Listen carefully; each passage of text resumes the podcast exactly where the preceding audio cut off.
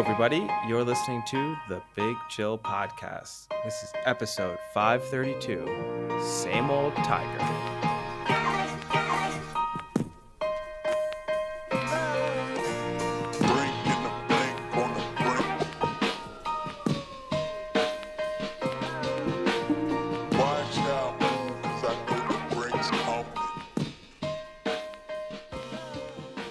Chillians, and welcome back to the Big Chill Podcast. I'm Frank, joined always with Eddie. Eddie, uh, you know, we were just having a, a good laugh pre podcast, but I do have some sad news to report Oh, that's happening in Tucson, Arizona. oh, okay. They are demolishing the roller rink Oh, oh no. we have our hockey our hockey leagues in oh no. uh, in favor of a massive casino they're putting in the place. oh my god. This is yes. this is sad sad times. Never thought we'd get another play out of this. Awesome. Well, what, Yes. what so what does to that the mean? Tucson Indoor Sports Center. Goodbye. Well, I mean, they're putting in permanent ice rinks that will be done in like two to three years. So I think most people will just play ice full time and not kind of do both. They might put a rink somewhere else. I mean, it really sucks for I like they have a really good club. The university has a really good club roller hockey team. Like they're number three in the country right now. So in a few like after this season, they're not going to have a place to play, kind of which is crazy. kind of blows my mind that the university doesn't have those facilities themselves. I mean, I guess it's a little niche, know. but I mean, Yeah. my university didn't have a, a roller rink. No. Then again, I don't think we had any sports teams relating to skating, so there's that bit. But but so does, is yeah, this it's- it's set- effectively your retirement? Are you going to be? uh, Well, that's there's a few questions involved there. So I, I mean, I'll probably end up just playing ice. It's just that I haven't played ice hockey in 25 years, so I'm not as good of a skater on ice as I am on roller. Um, but we had we were talking because it kind of got there was like an email which was kind of weird. There was an email sent out, you know, like, hey, there's a really important meeting about the future of the rink on Thursday, and then the meeting came Thursday, and I people thought it was going to be like a hey this might happen this is what we need to do like blah blah blah and it was just basically hey the rink's the rink's getting demolished by june like, uh, like why couldn't that just been the email? I don't know. Like it was played off as if you know like we need people to come and oh, like Oh, show their support and maybe maybe we can get this going so, this- You know what this tells us, Frank? You've been watching too many episodes of the Mighty Ducks, and you thought there was going to be some community push to save the rink. Who's going to, you know, somebody think of the children? You thought that was going to happen, and Yeah. instead, the cold hard reality of the Nope. real world hit you smack in the face. yep to put on a native american casino There you go. but but uh i mean they might be able to just like take the rink apart and put it somewhere else if they can find a spot to put it uh but it's just that this was a good setup because it had a nice bar and a little Is your backyard big enough? stuff. it is Oh well, there i you thought about it there you go. This is this is your calling. This and that's a documentary. This is could be one but we were saying the other thing too now is since it's going to be demolished soon there's only like a set amount of games left and the day before the announcement we had a we had like a round of of games and the last game of the day was was our team's game and I played really well and it went to a shootout and I scored the like game winning shootout to win it on a move that nine times out of ten I can't do, but I just was like, fuck it, I'm gonna go for it and did it perfectly and scored for the win. And I came off, and then the other kids were just like, dude, just just retire. That's it. You- You're done in two months anyway. Just end on that note. So there's like we've been discussing if you have a really really good game and there's like four games left, do you just walk off on like a really good game and just never come back? I think that this is this explains that mentality explains why your team's not winning any titles. if right there we see inside the minds of some losers there. but yeah, we'll have to see what happens. Hopefully, it just gets moved to somewhere else. Um, I mean, it would just really suck for the for the actual university students who, you know, are pretty good players to not have a rink anymore would really suck. And there are no other rink, rinks in Tucson. That's it. not in line. Hmm. Yeah. There's outdoor ones, but I mean that's terrible for your equipment. It'll tear your wheels up and stuff. Oh, the outdoor know. Tell me about it. I've, I've I've lost so many wheels that way. It's been that's why I had to retire. But speaking of a topic that I'm sure to ple- will please you, someone who seemingly isn't close to retirement.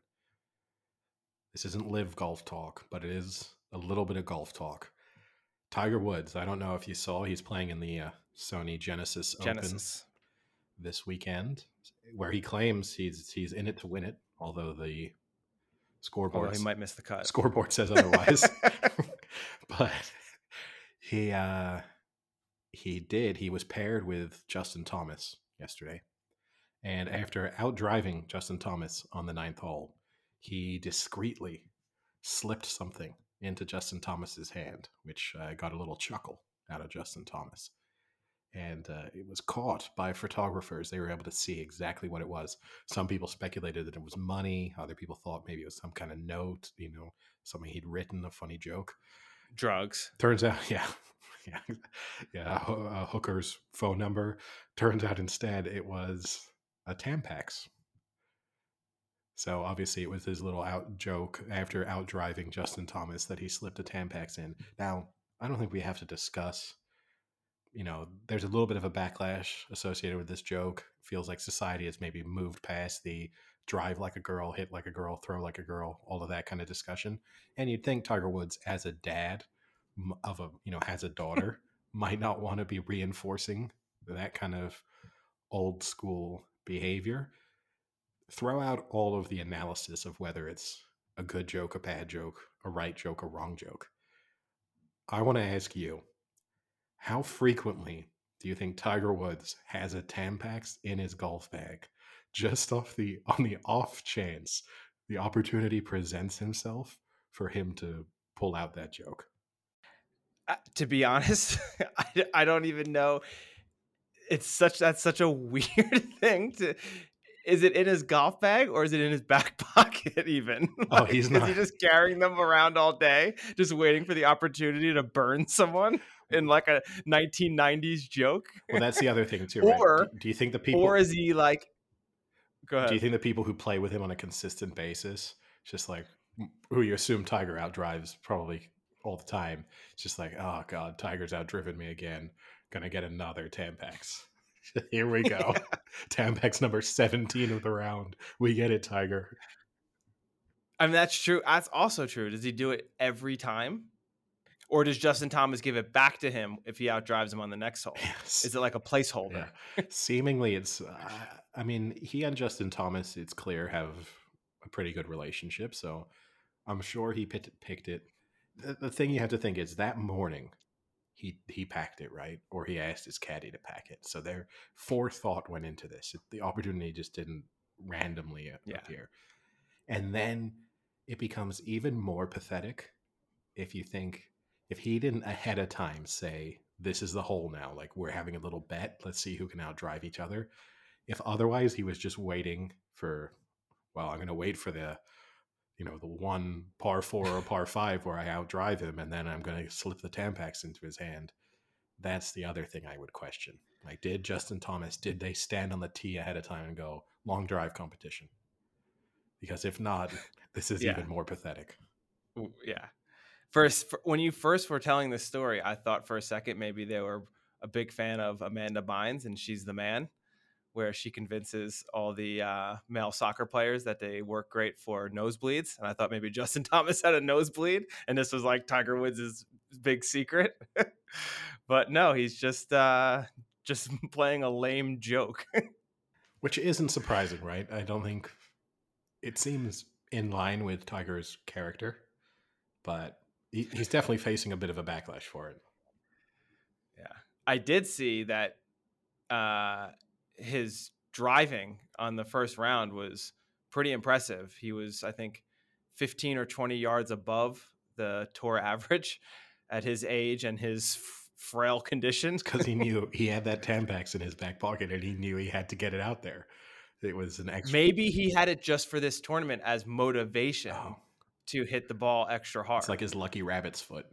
He's just gonna Yeah. carry. Yeah, just as fluffy yeah, or yeah, and white. yeah, yeah. But more practical, I guess. But no, a strange move, and uh, good way to get yourself on the back pages without doing anything notable as an actual golfer. So, just the kind of I guess speaking of Tiger Woods, Eddie, I had a, a post that was on Golf Digest Instagram, and I want you to tell me which one of these options you would pick and how pointless of a post this is by Golf Digest. So it says $1 million on the line. Who do you take? Option one Patrick Mahomes needing a touchdown in the fourth quarter. Option two Tiger Woods 10 foot birdie putt on the 72nd hole. Option three LeBron James three pointer in overtime. Option four Messi penalty kick in the 90th minute. First off, they are not very comparable in any sense. no, I mean it's obviously the penalty. I mean that's the, Yeah. the penalty is clearly. You know, you're talking about something that any professional footballer, you know, the it's just like seventy five percent conversion rate on average, versus. But it's also it's not as if Messi is like number one all time in penalties. no. Well, yeah, but LeBron isn't number You know, one. like- they should have at least picked Steph Curry for the three pointer. Then I maybe start to think about Yeah. it. But is it a wide open three? Is it contested three? How far behind the three point line is he?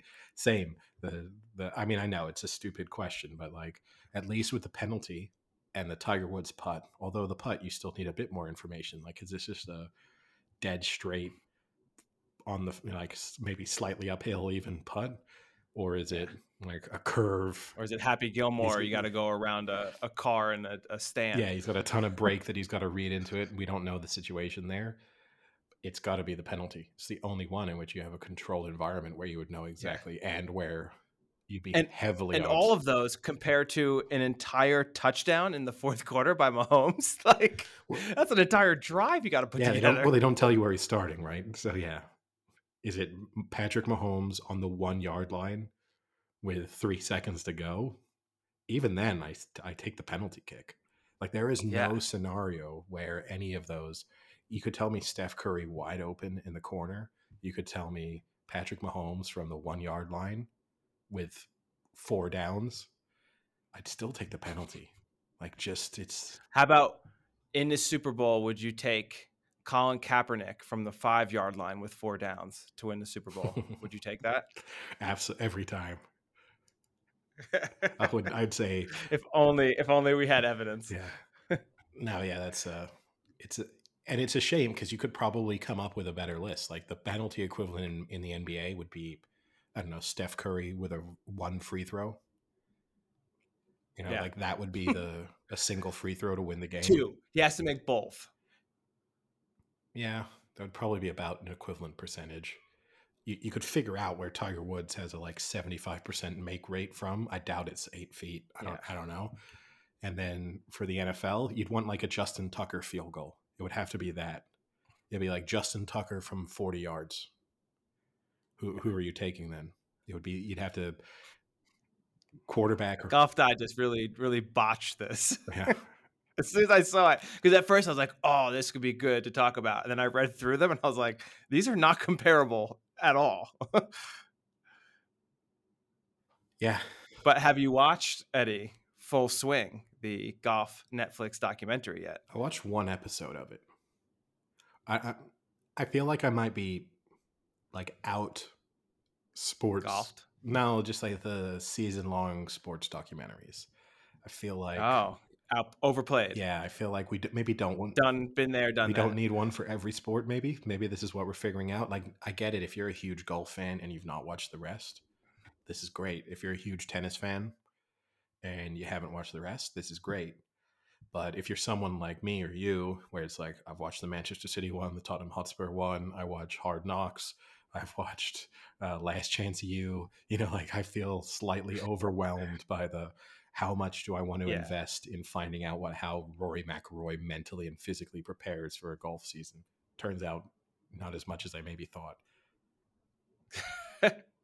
I I might because I'm assuming they have to capture the live controversy in there. They do. Right? They picked the best, absolute best season to ever do this. So I'll probably watch it because I mean, you know, I'm a huge fan of the Live Golf Tour. Yeah, but be, Can't wait be to go when it's careful when they when they besmirch the good name of the Live Golf Tour. You might destroy your TV or something. So Oh shit! it might be like one of those fake videos that come out after every NFL game of angry Eagles fan destroys TV after Chiefs game winning field goal. How many people? Sports Center shares another one of those. How often are we going to believe that A, you're filming it, B, the guy's right by the TV, C, surprisingly enough, not the greatest TV you've ever seen? You know, like it's always, hey, you probably bought that TV, I don't know, 15 years ago, and it's you've either just replaced it or decided you were about to throw it out. Like, and good, you got a million views through Sports Center for terrible acting while you smashed it. Yeah. I think I might watch it, at least watch a little bit of it, just because I don't follow golf. I don't follow the tour super regularly, but I follow like the lives of the players, I guess you could say, like through, you know, news reports and things like that. So it'd be a good in between for me where a lot of it would probably be new to me. So, and potentially interesting with the whole live golf I tour would part. probably, But I agree. I, I agree that it's being overplayed. Especially like the Last Chance U and stuff. It's a little different because it's like a unique situation and like there's unique stories to it. But like even Hard Knocks, I don't watch Hard Knocks anymore. It just became every time it's the same thing. You have quirky rookie. You have really good rookie who's also kind of strange. You know, you have like it's the same shit every every year. You have a coach who's an asshole. You have a coach who's really funny. It's like uh, we get it. the one I would have actually probably from a golf perspective, I would have rather they have done like the Corn Ferry Tour and looked at golfers struggling to make the PGA, where it would have felt like they had more on the line. Like I know Rory McIlroy will internally feel like he has a lot on the line, and he'll be thinking about his legacy and trying to put himself down as one of the all-time great golfers. But fundamentally, there's nothing left for Rory McIlroy. You know, he's never has to worry about money again in his life. He's guaranteed to be able to make money for the rest of his life. He's won enough to retire and you know kind of make any anyone's short list for greatest golfers of all time.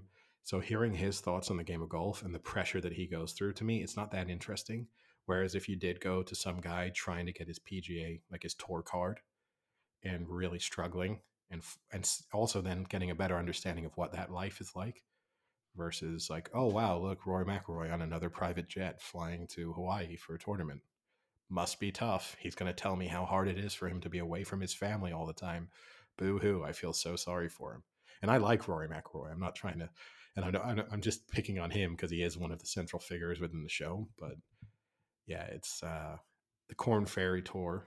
I think I would have rather even the European tour. You could have told me there's a little bit more on the line there for the average golfer. They're not just life isn't pretty set already.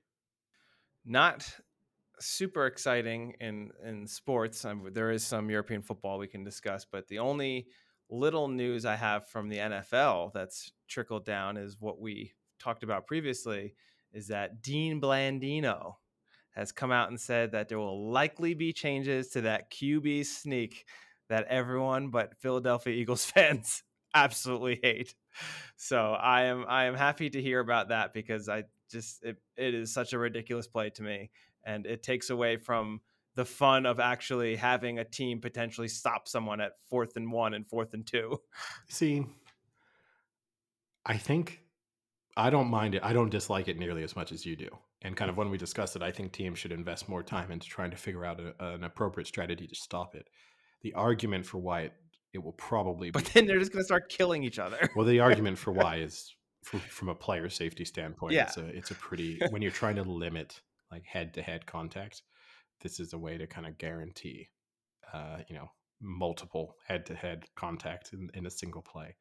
So I understand why they're they're probably going to get rid of it, but I do think if you're the Eagles, this will be Eagles fans if they want to if you're buying into the NFL conspiracy the combination of the slightly soft penalty towards the end of the game to kind of seal the game for the Chiefs, and then them taking away the play that your team had mastered that any other team could have employed. Some did, but you were the ones, the kind of the, you know, the starring example of how to run it. You could see why you might be feel as if would. I guess the argument would be if this had been Belichick's Belichick Brady era Patriots play does it get outlawed? And part of me says no. Yeah, well, Deflategate. I mean, that's different.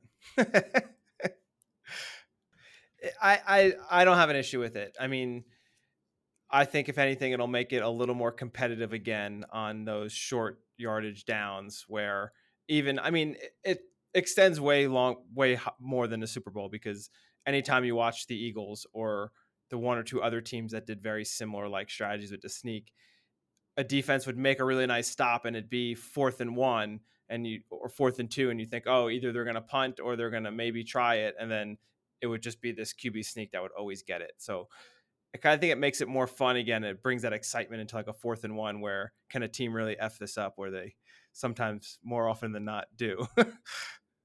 yeah, but it feels I guess this is the issue. Are we if your your mindset is it's from a comp- competition standpoint, it's too successful, and that's not a good argument for me to outlaw a play because then it would be like, well, we better do something. This Justin Tucker doesn't miss enough field goals for it to be exciting. Let's you know, you better wear an eye patch. Well, it's there's too much offense already. 38-35 Super Bowl, that's too much offense. But no, I, I think the argument is player safety, and that's that's probably what's going to be. I'll be interested to see how they word the ruling because they're going to have to be really careful. Quarterback cannot be pushed from behind. Okay, so then you who? How do we define the quarterback? So if you have a direct snap to the fullback instead, can I can we do it?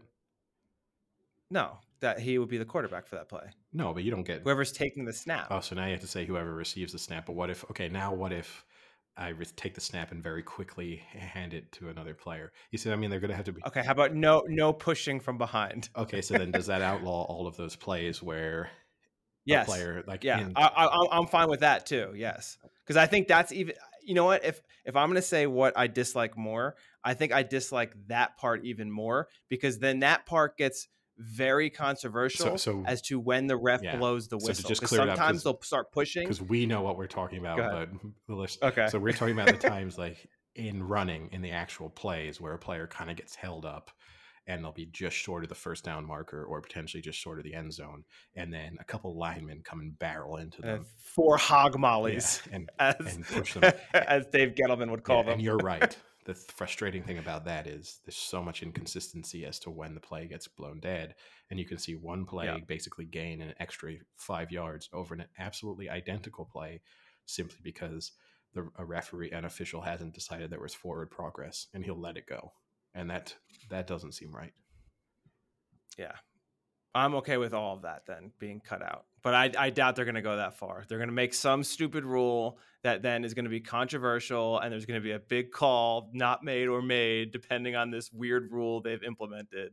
Oh, the NFL just can't make any rule easy. We're going to have a moment where it's like, uh, you know, ten yard penalty because the running back's hand like brushed the ass of the quarterback as they went forward and that's going to be interpreted as pushing you know there's going to be unless they word this rule very carefully it's going to cause uh, cause some real issues.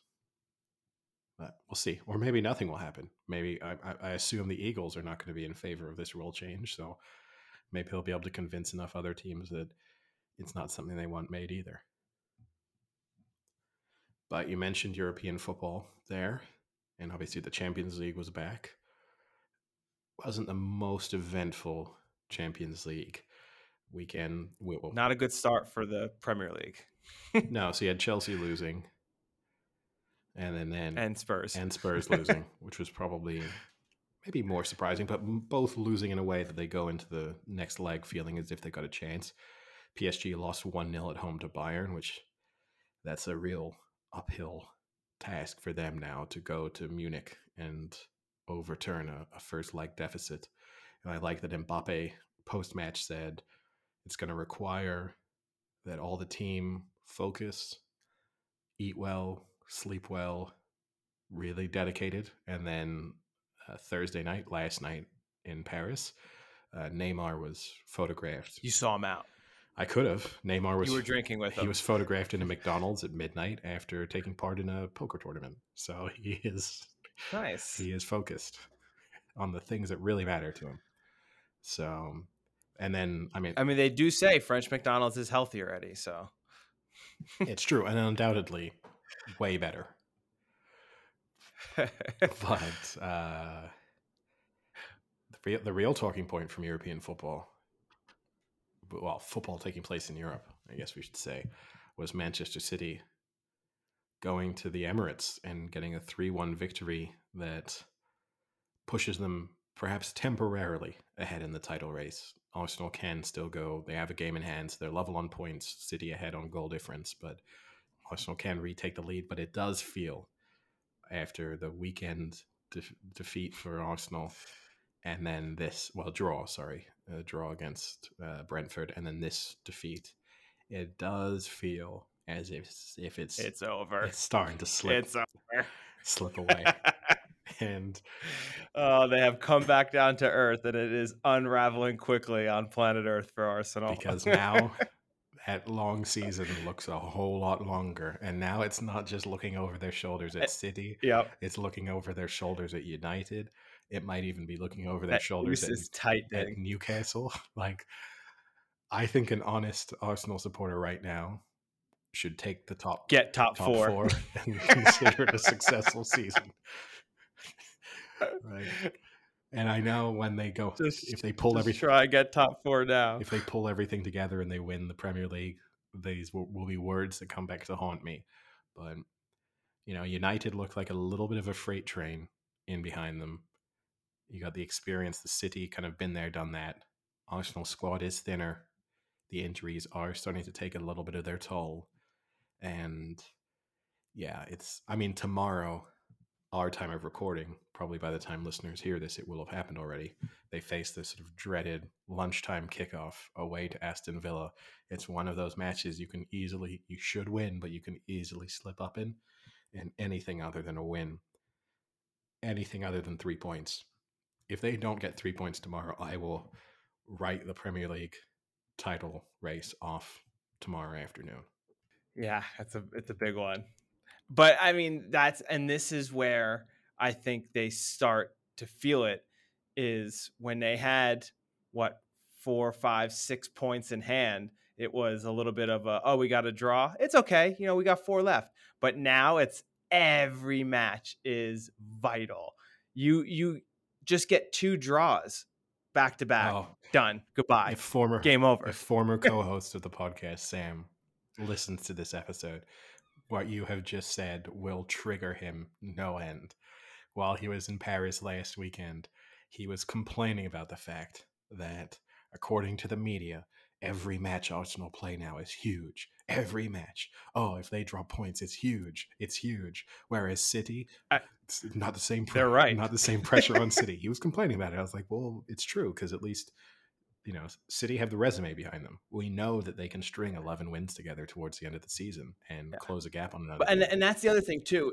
Yeah, and I, I, yeah, I see. I think Sam's wrong here because City can slip up and they can lose a match or draw a match, but more often than not, I am confident they go in and demolish a team and get three points. Arsenal, I don't feel the same way that if they pick up, you know, a loss or a draw, that oh, don't worry, because next week they're just going to go in and, and win three 0 to this team or to that team or to a lower team.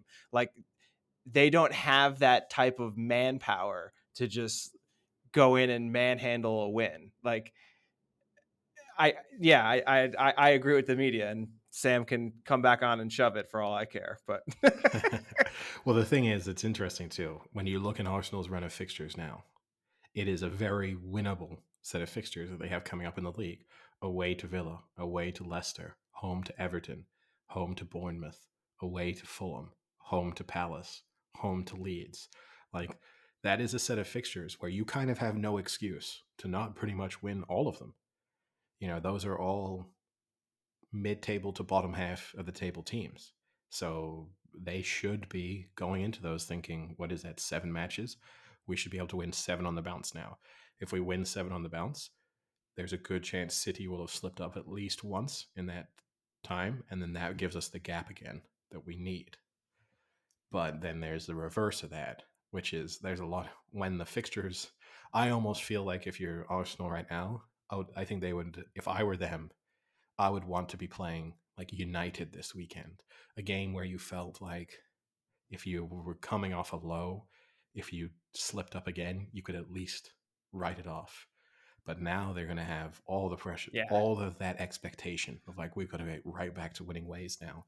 It's uh, it's going to be interesting. But I think, I think the last six days have have probably ended their hopes. And the last little talking point, I guess, from European football, uh, Europa League, which we pay virtually no attention to, Barcelona and Manchester United did serve up. I think one of the best European matches I've seen in a really long time. Barcelona kind of bossed possession, created some good chances, but United created the better chances. Probably uh, didn't get the rub of the green when it came to the officiating. Finished in a two-all draw. Easily could have been. I think United probably deserved to win it on the balance of play, but a two-all draw away to Barcelona gives them every hope going back to Old Trafford. So that's, I mean, again, it's part of the reasons why I'm worried for Arsenal because United do look like they've started to kind of figure things out. And Rashford at the moment, Yeah. you, I was gonna say, did is is it United that's figured it out, or is it Rashford that's figured it out? I mean, you could make a legitimate argument that Marcus Rashford might be the best player in the world right now. The post World Yeah, Cup, It's crazy. and it's even crazier when you think he didn't start England's, you know, World Cup quarterfinal against France. Yeah. So you're talking about But also played great in the World Cup too. He did, yeah. He did. But yeah, you're I think it would be you'd be hard pressed to come up with an argument for a player who's been been better in in I mean it's we're only talking about a 6 week period, so it's not a huge sample size, but it would be difficult to find someone who who has been more dominant and especially because of the range of things that he can do in terms of how he's not you know he's not like Haaland he's not isolated from play he's picking the ball up from midfield he's driving at players he's creating chances for himself.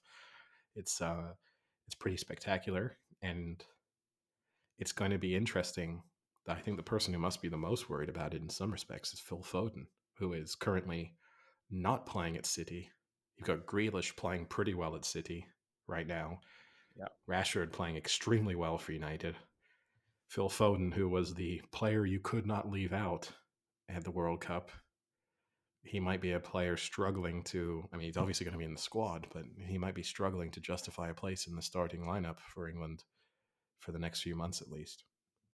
Yeah, and sad for him, but I I love to see Grealish getting some time and playing well and putting in some good minutes because you know he's he's looked really good the last few months. So No, it's and it's a nice story for Grealish, right?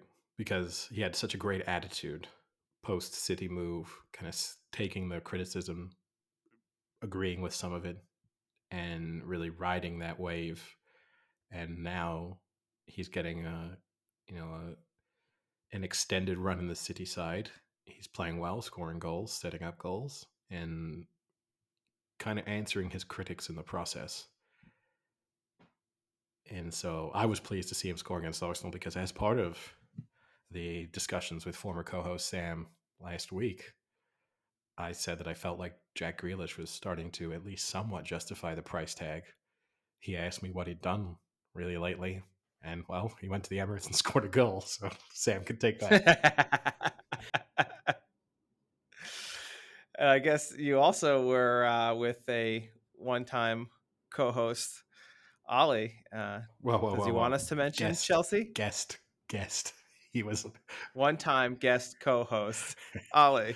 Uh, Did he make any mention that he wants us to discuss Chelsea at all, or no, I think would, he pref- would you prefer we just keep them in the in the garbage can I- where they belong? Yeah, I think the less the less said, the better from from Ollie's perspective. you know, you, you once accused the Tennessee Titans of being trash adjacent. Where would you put Chelsea in terms of the garbage right now? They're probably on one of those like uh you know those massive garbage islands out in the ocean where just just floating just along, all of their new signings. collecting more shit. Yeah, all of the new sign. It's like their new signings aren't actually new footballers. It's like random disused Pieces of plastic. Yeah, like oh look, there's a Sprite bottle. Better sign him up. Oh, here's Wow. Well, look at that Coca-Cola bottle. It's got some really neat tattoos on its neck. Yeah. Let's let's bring that over. Yeah. yeah. No, I think that's a great analogy for uh for for what's going on at Stamford Bridge. But no, I, I did sit through him with him on Saturday and watch the Chelsea Chelsea match at lunchtime, and that was not the most pleasant of viewing. So yeah, I think the less said the better for right now. We'll see. Maybe they'll bounce back in the final few weeks of the season, but I I doubt it. He did say he wants Champions League or no Europe. Doesn't want Europa League, doesn't want the Europa Conference. So if it's a choice between finishing fourth or ninth, he'll take ninth. I mean, he's, he's probably lucky, right? Because it's a decision he won't be able to make, but I think he might get ninth. So he's going to get what he wants, but not because he had any say in it. Yeah, it must be tough to watch Chelsea at this point. I think they have what four goals in their last ten matches or something like that. Yeah. It must be some pretty shitty viewing. Yeah. Yeah. And this comes from someone who watches Blackburn week in, week out. So I know I'd rather be at Ewood Park than Stamford Bridge right now. So, does that round up our sports discussion? Do we move on to The Last of Us and any other non sporting topics that we'd like to discuss? Yeah, actually, I guess before we get to the television, you know, you, you mentioned you spent some time with with Ollie and Sam. Uh, you had a new gift of a, uh, a a Kong beer funnel. Did it make an appearance out at the bar? How did it go? Yeah, so for those completely, you can Google it. Well, we'll put a picture up on our Instagram and on Twitter so people can search for the Big Chill podcast. On It's s- it's on Facebook all the time. I know, like it's, well, it's- for it hits you. those Facebook ads. for you. I've I've never had a Facebook ad for it, but but but yeah, if you follow the Big Chill podcast on Instagram or Twitter, we'll put a picture up of it. I'll, I'll probably even put up a photo, a video of of it in use in the near future. I took it out on Friday night, the night that it arrived. So we took it to Bugsy's. Uh, I guess the downer slightly for those to explain what it is. Basically, it's like a a drinks. It's a hard shell koozie. yeah. It's a hard shell koozie that you can then uh, screw into it a little tube that you can then create a funnel out of it. And then when the tube's not in use, it like nicely folds up and like just like connects to the side of the the koozie to make it almost like a handle. Yeah, a handle might be a stretch, but yeah, it's, it's Maybe not a handle, yeah, but it's, it's on the side. Yeah. Um, so it made an appearance there. I think it mostly confused people. I was the only person who used it. I think that's probably understandable in the post-COVID world in which we live, right? I think that's. That's sad that Ollie or Sam didn't jump in. I never one. really.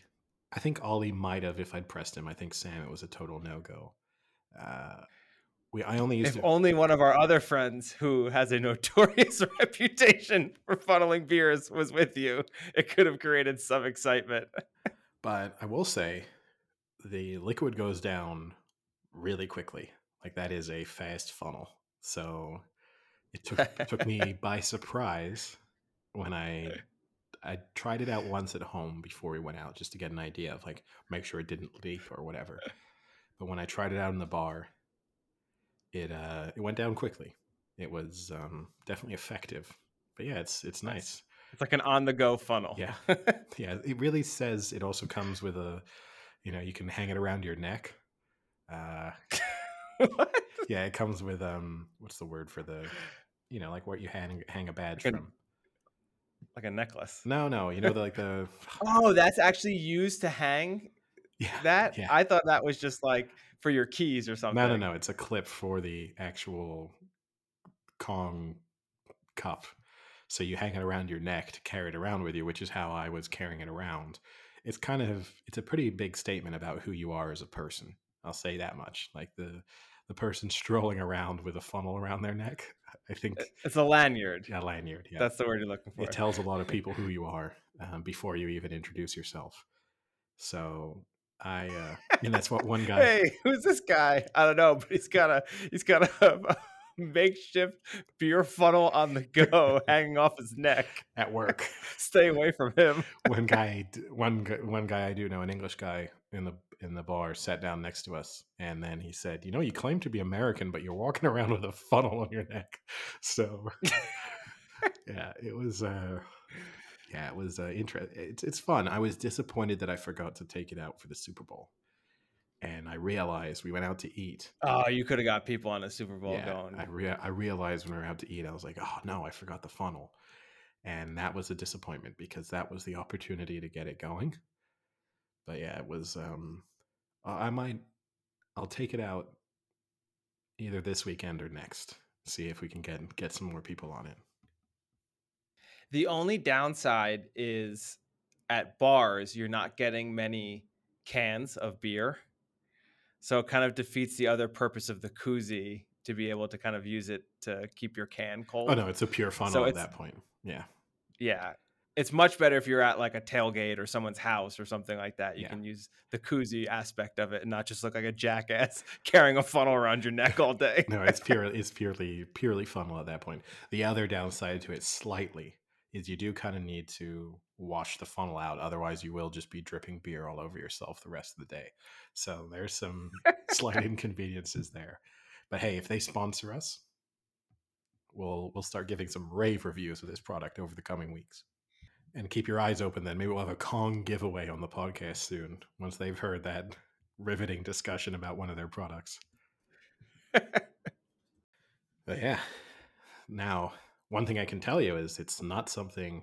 If a zombie apocalypse happened, it would be n- not be one of the items that I'd be grabbing to take with me as part of my survival kit. Maybe it's an Hey, you got to stay sane too. oh yeah party everywhere, anytime, anywhere. Oh, look at me! I'm gonna funnel my own piss. This is how much of a a wild card I am. This, is, this isn't Waterworld. So yeah, why not talk about The Last of Us? Well, it's a good opportunity to say right now. Spoilers ahead. Spoilers. By now, if you're watching it, you should have seen the most recent episode. I Yeah. promise. I will. In fact, I barely remember it because I watched it when it came out on Friday before the Super Bowl. a week ago, yeah. I will try not to spoil anything beyond this episode. but yes, we will obviously spoil episode. What is that? Episode five. Five. Five. Crazy part, there's only four episodes left this season, so we're over halfway.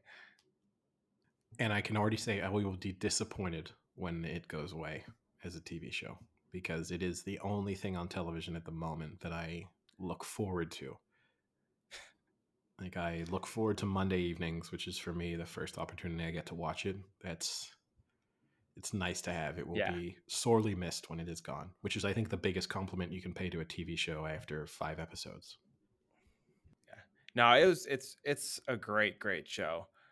And I just they're doing such a good job of still honoring that it's a video game, but at the same time putting into it more emotion and more character development, but still making it fun and exciting, but yet super emotional and and like I was after this episode, I, I was like, I don't know if I can keep watching this show because it just it's it's really depressing. Like this episode in particular, we talked about episode three and how that one was like pretty emotional and pretty depressing at the end, and you know, like it, it like hits you.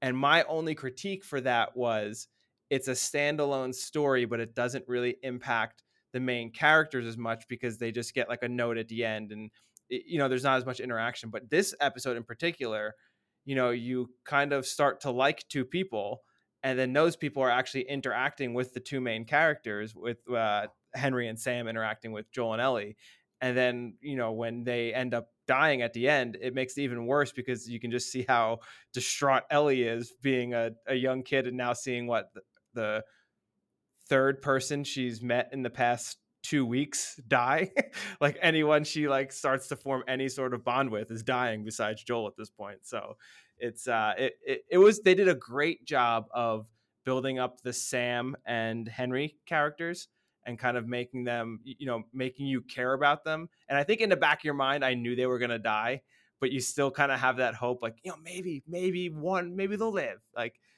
who knows? And then you're just like, no, it's The Last of Us for a reason. Yeah, no, pretty much everyone's going to die. That's not spoiling anything for anyone. But uh, yeah, it's not going to. If you don't like the idea of characters dying, then this is not the show for you. But no, I think I, th- I thought they did a good job in a relatively limited screen time, right? I mean, basically, yes, we saw them at the very end of the previous episode, but fundamentally, they were on art similar to the episode Bill's episode. You just had those two characters for a single single one episode go, and you, they did enough in that time period to feel some attachment to them, have an understanding of their backstory, their dynamic. And then, yeah, you get to see how it impacts the two main characters, which I do think we got out of Bill's episode too, right? Because his note at the end mattered to Joel. So I think it was it's interesting. Right, we've had the one kind of standalone episode where we really see how that impacted Joel more in terms of how he then became more sort of caring towards Ellie as a result, and now we get to see one episode and how it really impacts her, and maybe how it almost hardens her slightly with this idea that you know the world isn't going to be comic books and joking around with a kid in a, a underground playground. Yeah, and, and then you know the other aspect of still playing true to the video game. Like I thought the scene of him having the sniper rifle up at the top and kind of just like picking off uh, infected was really cool. And you can tell that was like right from the video game. You know, like you, you just had a feel of being in a video game, even though it was it wasn't uh, CGI or anything like that. That was really good.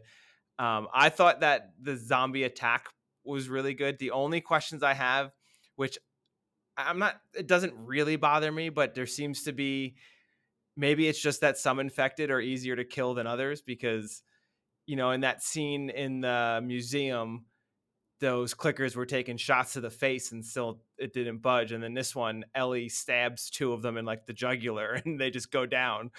Uh, so like, and I don't know, maybe there is levels of, you know, if a clicker is feeding, it's stronger and healthier. Whereas these ones were maybe trapped down below for so long that they're kind of like a weaker version or something. Who knows? But that was seemed a little consistent. But that bloater was pretty badass, um, and it's pretty cool when you find out that it's actually just some enormous six foot six like bodybuilding dude who puts on this massive suit. I thought that was kind of cool. Um, but and when he like just destroys that Perry and like rips his head off. That was pretty awesome. Uh, so I like that. Can we maybe talk? Two things bothered me about the episode. One, when they're getting shot at by the sniper, who in the end holds them up so that they get caught by the chasing uh, group of mm. vigilantes, or however you want to describe them. Why when he stormtrooper re- aim? Yeah, why when he realized now obviously he doesn't know that they're being chased at that point, but why when he realizes that they can basically get around him pretty safely? Why does Don't he they all just why does he bother to try and go and at first not even kill him, try and talk him out of shooting at them more, which is his initial goal. Why don't they just all just yeah. run, get across the bridge and be gone? There's that bit that confused me. And also then when the uh, infected started to appear, they sat behind that car for a needless period of time. Like it became apparent that they should have just been taking that as the opportunity to escape, while they were kind of being contained by the fire. The that yep. they should have just booked it and run, and they waited an unnecessary yeah. period of time only for dramatic effect, so that one of them could be bitten, basically as soon as the KC people like turned and saw this horde of zombies approaching, they should have just bolted. Like that's your opportunity. Yeah. Yeah. Yeah. And if it's also like go ahead. If it's me too, I give credit to all those people for staying to fight because I would have decided like maybe these people can contain them. I'm gonna run because this is this is this is, you got room for one more. Yeah. I might not win any medals for bravery, but I might be alive afterwards to tell the story. I don't think they're giving medals out in KC anymore anyway, so you can make one yourself. Yeah. And like going off of the bloater kind of just being a real person, you know, un- under a suit and not CGI. I thought the um the really crazy looking infected person that was like had their body upside down and was basically like spider crawling to the Ellie. little, the little kid. is- Yeah, it's like a nine year old contortionist gymnast in real life. Like she, her body literally can do that. Like how she was. So that was really cool too. That they, you know, it's crazy. To, like, is that a casting call someone puts out? Like looking for an under eleven year old who can who can flip their legs and oh. crawl Oh. upside down. well, Frank, I think that's a casting call that gets put out quite a lot, but nine times out of ten it gets you arrested. I think that's the start to a lot of episodes of To Catch a Predator. I would say it comes from a production company, but uh Harvey Weinstein might say otherwise. Yeah. Just we just got a standing casting call out just in case that ever we'll find something for you. But yeah, no, it was but it, yeah, a really good episode. The most kind of the combination of action plus uh, some character development. Probably the best episode so far. I mean, I do I did really really like the Bill Frank episode. I think as a piece of television, that will be the best episode of this show when the even when the series ends. Like I think that is a could have been its own TV series, could have been its own movie. I thought that was really really well done.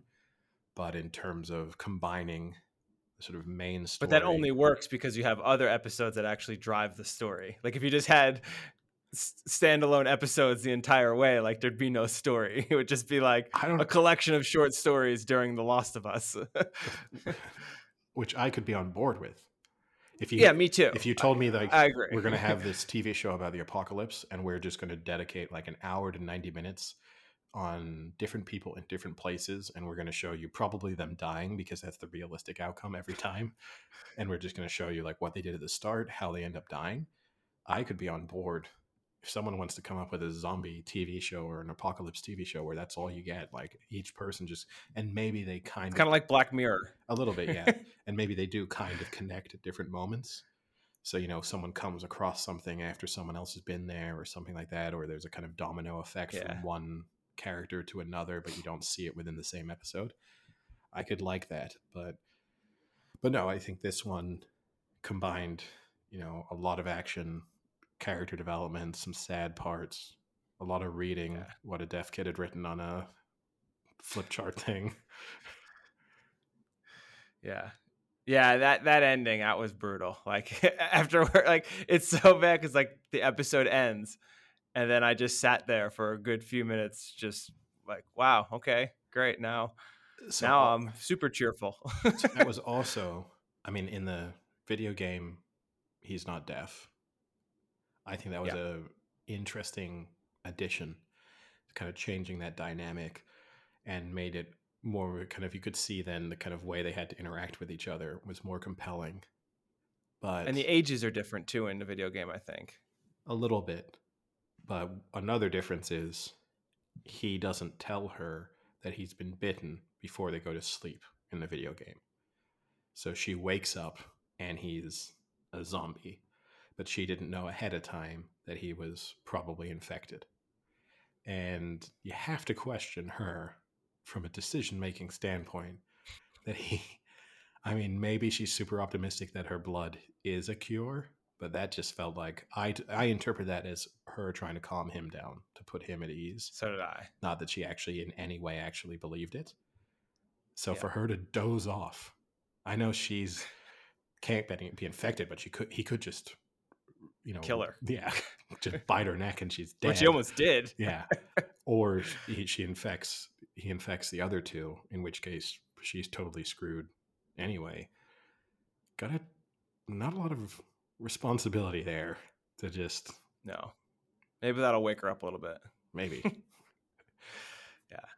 They also do a really good job too of not being over gratuitous with the violence. I mean, yes, it is a very violent show, but they purposely don't show you a lot of the deaths. They happen off the screen and you see more the character's reaction to them, which I think is more meaningful and it hits a little more. So, for instance, when Joel kills that kid who tried to kill him, but then Ellie shoots, you don't actually see Joel stab and, and kill the person. You just see Ellie's response to hearing the, the kid die. And then in this one, you do see Sam is the younger one, right?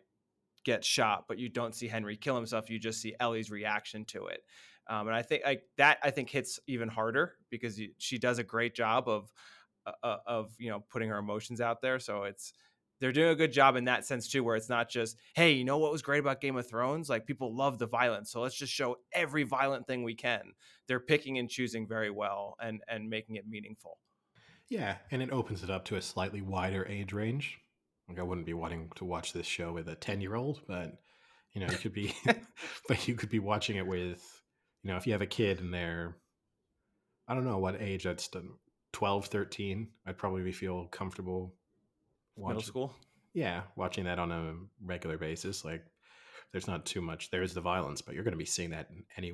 I mean, they're going to be seeing the violence. Any if you've played the video game, the violent the video game is has more gore than the TV show. So there's already that. But no, I do agree with you because it would have just been gratuitous to show the the suicide.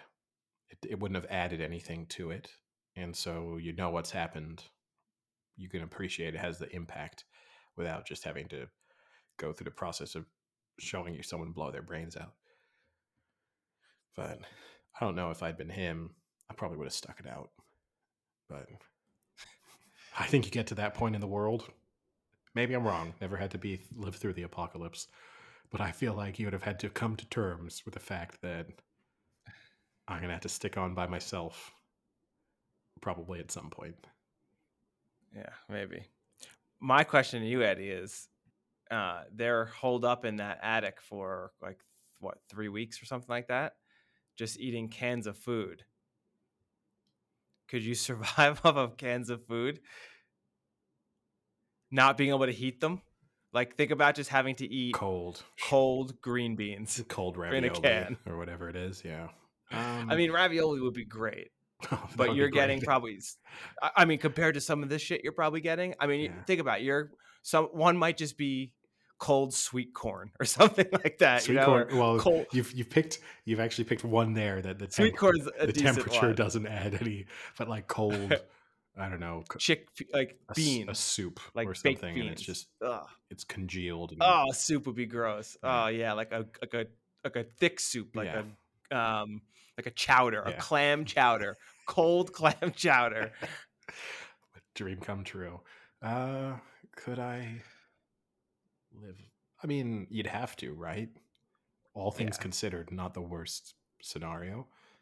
I guess all things considered, how much better meals are they getting anyway? They're just eating beef jerky or warm soup. Well- you know, so it's not like it's that far off. Chef Boyardee got rave reviews from them, so this Yeah. is canned food seems to be a prize commodity. I mean, that's caviar at this point. But God, not being able to eat pizza or cheeseburgers would just be brutal. Be so brutal. that's when you take yourself out. yeah. I mean, that's honestly fifty percent of my meals. Yeah. Again, if you went off into the woods, I mean, cheese. We've we've discussed this already on one episode, but the lack of dairy would be your undoing for some of those Yeah. things.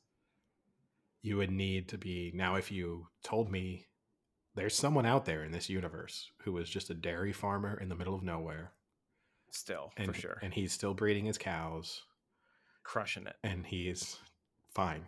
Life is, you know, Let's hope Ted Turner's still alive because he reintroduced the bison to America. So maybe he's got a, a huge herd of bison. well, not to be, I, I think Ted Turner, 30 years from now, is dead no matter what the scenario is. But, But this is Ted Turner 20 years ago. but then 20 years in the future. Oh, yeah, it's present So he'd be his current it's, It's present yeah. day Ted Turner, yeah. I think he's like in his 80s now. Yeah. So maybe Ted Turner's not alive, but maybe his herd is alive and Yeah. can have some nice bison burger. Yeah, it'd be interesting. But you're right. And, and maybe maybe we'll see that because I don't watch the previews. So I don't know what the next episode is about, but I'm assuming know they're going west. who right? watches- So Who watches the previews? I know people who love to watch the previews. I, I don't get it. And I know people who get mad when you say like, "No, we're not watching previews." Yeah, we both know people like that. But I, yeah, I don't understand it. I don't know why you want to know something. It doesn't in, No. doesn't increase my enjoyment when I then watch it. Of like, oh yeah, this is the bit we already saw. I want no preconceived notion of what's going to happen. I mean, I know. Yes, they are going west. Assuming they follow. So. I'm assuming maybe we get that. You know. assuming I, they. I, I, yeah. assuming they follow the path of the video game. This is the thing, right? We don't know if. It's, Well, they're going to his brother, and his brother's in Wyoming. Yeah. So But for example, unless there's a huge detour in the show, it happens very quickly. I have a feeling they're gonna go west. for example, in the video game. uh, No this, is- This isn't a spoiler. spoil. This is not a spoiler. At least of an, It's not Kansas City. at some point they end up in Salt Lake City. Well, and also this it's not Kansas City in the in the In the- game. in the It's game. Pittsburgh. Yeah. So it might be they don't end up in. So I'm not. You know, they might not end up in Salt Lake City. I'm just interested to see if they do because at least then I can maybe try and drudge the geography and be like, where would I have been? like, how could I have? Where would I have gone? Salt Lake City is probably a great place to try and survive. Although some really depressing news at the moment about the Great Salt Lake, which is rapidly disappearing. Yeah, and Lake Powell, but that's Yeah. a different story for another day. Talk about apocalypse. They, they've called it a potential apocalypse in Salt Lake. yeah. All right. Well, I guess with that, we'll wrap up the episode. We'll be Yeah. back next week. Yeah. All right. Talk to you later. See ya.